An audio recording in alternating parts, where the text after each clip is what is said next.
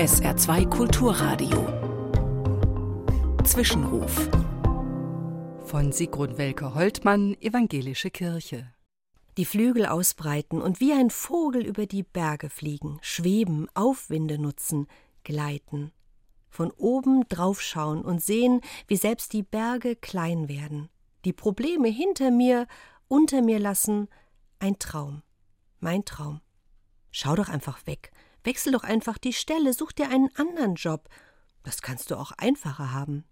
Irgendwann weißt du nicht mehr, ob es deine eigene Stimme oder die Stimme der anderen ist, die dir die Lösung parat hat, so verlockend einfach klingt. Wie ein Vogel über die Berge fliegen.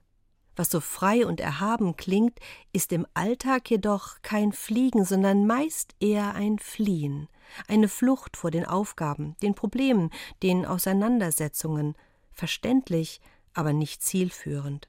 Es sei denn, der Vogelflug, den ich mir in Gedanken ausmale, katapultiert mich versuchsweise einmal in die Draufsicht, die Übersicht über einen Konflikt.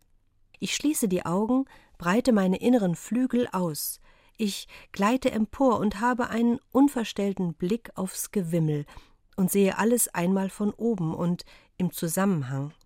Auch die Psalmen, die Lieder im Alten Testament kennen diese Vorstellung, diesen Wunsch, die Flügel auszubreiten, aus der verstrickenden Enge menschlicher Sorgen zu fliehen und himmlische Übersicht zu gewinnen. Nähme ich Flügel der Morgenröte und bliebe am äußersten Meer, so würde auch dort deine Hand mich führen und deine Rechte mich halten.